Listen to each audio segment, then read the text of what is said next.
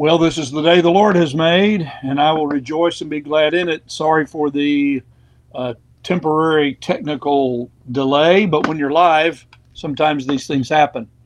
I hope you're having a good day today. We continue to think about Romans chapter 8, what God does for the believer. What God does for the believer. So many things God does for the believer. So today we uh, follow up on what we read last week. There is no condemnation. Romans 8 1. There is no condemnation for those who are in Jesus Christ. being in Jesus Christ is Paul's way of describing being born again, being saved. So, first, I ask you today are you born again? Are you in Christ? And is Christ in you? that is the most significant question of all, isn't it? Well, when I'm in Christ, then I'm no longer under the eternal death sentence for my sin, facing an eternity of separation from God in hell when I die. But now we come to the second thing. So there's no condemnation. God removes condemnation the eternal death sentence in our life when we're saved because we've believed in the Lord Jesus Christ. And Jesus Christ paid the price for our sins on the cross. I know these are essential truths, but they never get old. The second thing is what we'll talk about today. Here's what we have secondly. So, what else has God done for us? Well, it's verse number two. because you belong to Him, because you're in Christ, the power of the life giving Spirit has freed you from the power of sin that leads to death. Here's the here's the truth.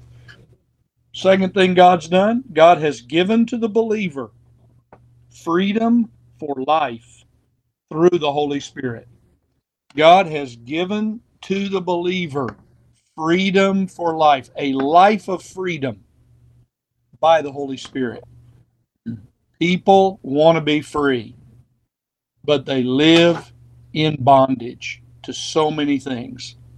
People want to be free, but their minds keep them trapped in their past. People want to be free, but they find themselves living in controlling addictions that have affected their bodies physically and their minds emotionally. People want to be free. That's what people want. And only through the Lord Jesus Christ and salvation when the Holy Spirit, when we come to be in Christ, the Holy Spirit comes to be in us. And the Holy Spirit is sent from God to us so that we might live free. We might live free. No matter what kind of uh, government you live under, if you're saved, you're free in Christ. The government can't control your freedom in Christ. So let's think about this for just a moment today. And I want to give you three encouraging thoughts about how we as believers live a life of freedom through the Holy Spirit. Number one, the Holy Spirit sets us free from the power of sin and death. Boy, there there are powers in the world.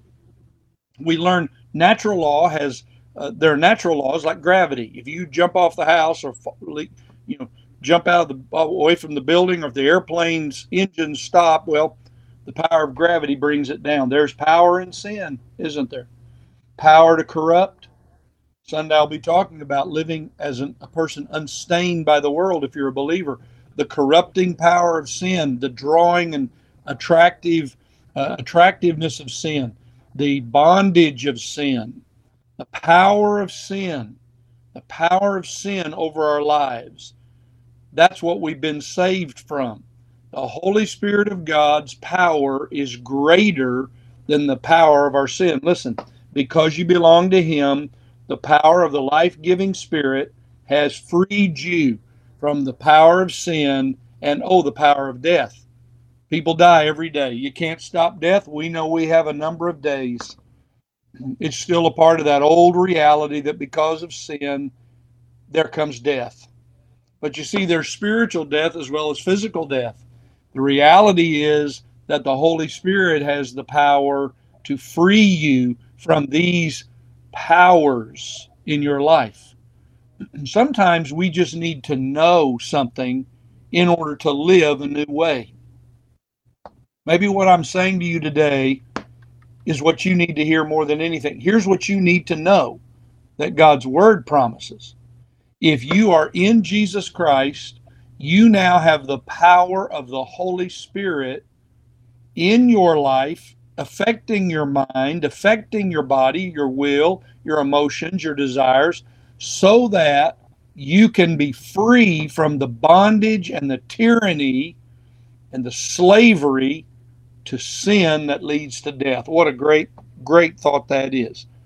The Holy Spirit's the way to lead us to a new way of life that that opens up to us the truths of God's word. The Holy Spirit is the one who frees us so that we might say no to sin. Say, I, I don't have to sin.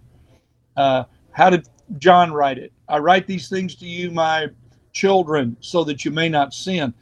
This is what we have. God's word through the Holy Spirit says you don't have to do that.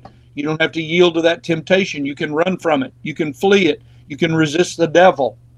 So, first of all, the Holy Spirit of God, the power of the life giving Spirit of God, frees us from sin and death. Secondly, the Holy Spirit sets us free to live in the power of the Spirit. That's what I was already talking about. Uh, in uh, chapter 8, verse 4, he says, Who no longer follow our sinful nature, but instead we follow the Spirit. Today, who are you following? Are you following the Holy Spirit? The Holy Spirit will lead you to do certain things, think in certain ways. But if you're following your old sinful nature, your old sinful nature is going to lead you back to the same places you've been before, and you've been disappointed and you've been made miserable. Who are you following today? Are you yielding again to your sinful nature? My friends, this is the battle every day. You must follow the Holy Spirit in your life. You must not follow the impulses of your flesh. It's a dead end. You see, now we learn as new people in Christ, we now learn how to follow the Holy Spirit. How we had, from our whole life, learned how to follow the impulses of our flesh. This becomes so important because now it frees us from fleshly desires. You know, instead of me having all these desires that are worldly desires for the things of the world, now God sets my mind through the Holy Spirit to think about spiritual desires. when was the last time you sat down and just thanked God and worshiped the Lord and looked at God's word about all those wonderful spiritual truths and the things that he's given us, you see that develops spiritual desires. I want to pray. I want to spend time in God's word. I want to go to worship. I want to tell others about Jesus. I want to do ministry to others. Spiritual desires. So the Holy Spirit sets us free from the power of sin and death. The second thing the Holy Spirit does when we're saved is he sets us free to live in the power of the Spirit. Mm-hmm. Now you live in the there's a new power in you. You don't have to generate power on your own you are filled with the Holy Spirit when you're a believer. Live in the fullness of the Holy Spirit and His power. Finally, the Holy Spirit does something in our minds. Boy, this is very important. The Holy Spirit sets our minds free, frees our minds by His power from fleshly thinking, and gives us peace of mind. Let me read this from Romans 8, 5, and 6. Those who are dominated by the sinful nature think about sinful things. But those who are controlled by the Holy Spirit think about things that please the Spirit. So, letting your sinful nature control your mind leads to death. Did you hear that? It's going to take you right back to what God saved you from deadness. If you go back to your sinful impulses and you keep following them, you've got nothing but death. But letting the Spirit control your mind leads to life and peace. So you have a choice in what you're going to think about as a believer. Today, are you going to keep harboring that hatefulness, that unforgiveness toward that person who really, truly, he may have, he may or she may have done something terrible to you. But are you going to keep, are you going to keep doing that? What value is coming to your life by living with such hatred, unforgiveness, and bitterness? What value? The answer is there's none. except that it drives you back to despair and anger and frustration. Perhaps today you follow the Holy Spirit who puts in your mind love, joy, peace, patience, kindness, gentleness, tenderheartedness. That's the way we those are the those are the the, the actions of a spirit-filled person. Our mind is changed. Oh, I got to tell you as a pastor, there's nothing more disturbing than seeing believers who are who are not living in the power of the spirit to change their minds. You must allow the Lord to change your mind because he will give you peace. Here's the promise. The mind that is set on the spirit is life and peace. Now you can't get any better than that, can you? So may the Lord help you today to set your mind on the spirit. Oh, how much we have because of what God has done for us through the Holy Spirit. Because you belong to Him, the power of the life giving Spirit has set you free from the power of sin that leads to death, to the praise of the glory of the Lord Jesus Christ. Remember, the Lord is near and at the door. Come, Lord Jesus. Heavenly Father, bless my brothers and sisters today. Thank you for what you've done for us through the life giving Spirit. May we walk in you. May we live by you. May we experience the awesomeness of your life giving power in our minds and in our lifestyle. May we quit following the old flesh that leads to death and misery. But may we be renewed in the spirit of our minds and serve Jesus. In Jesus' name we pray. Amen. God bless you. Share this with someone if you think it would be valuable to them. And I hope to see you tonight, Wednesday night, if you're local at First Baptist, uh, or Sunday with us as we continue to think about how do we live dead to the world but alive to God.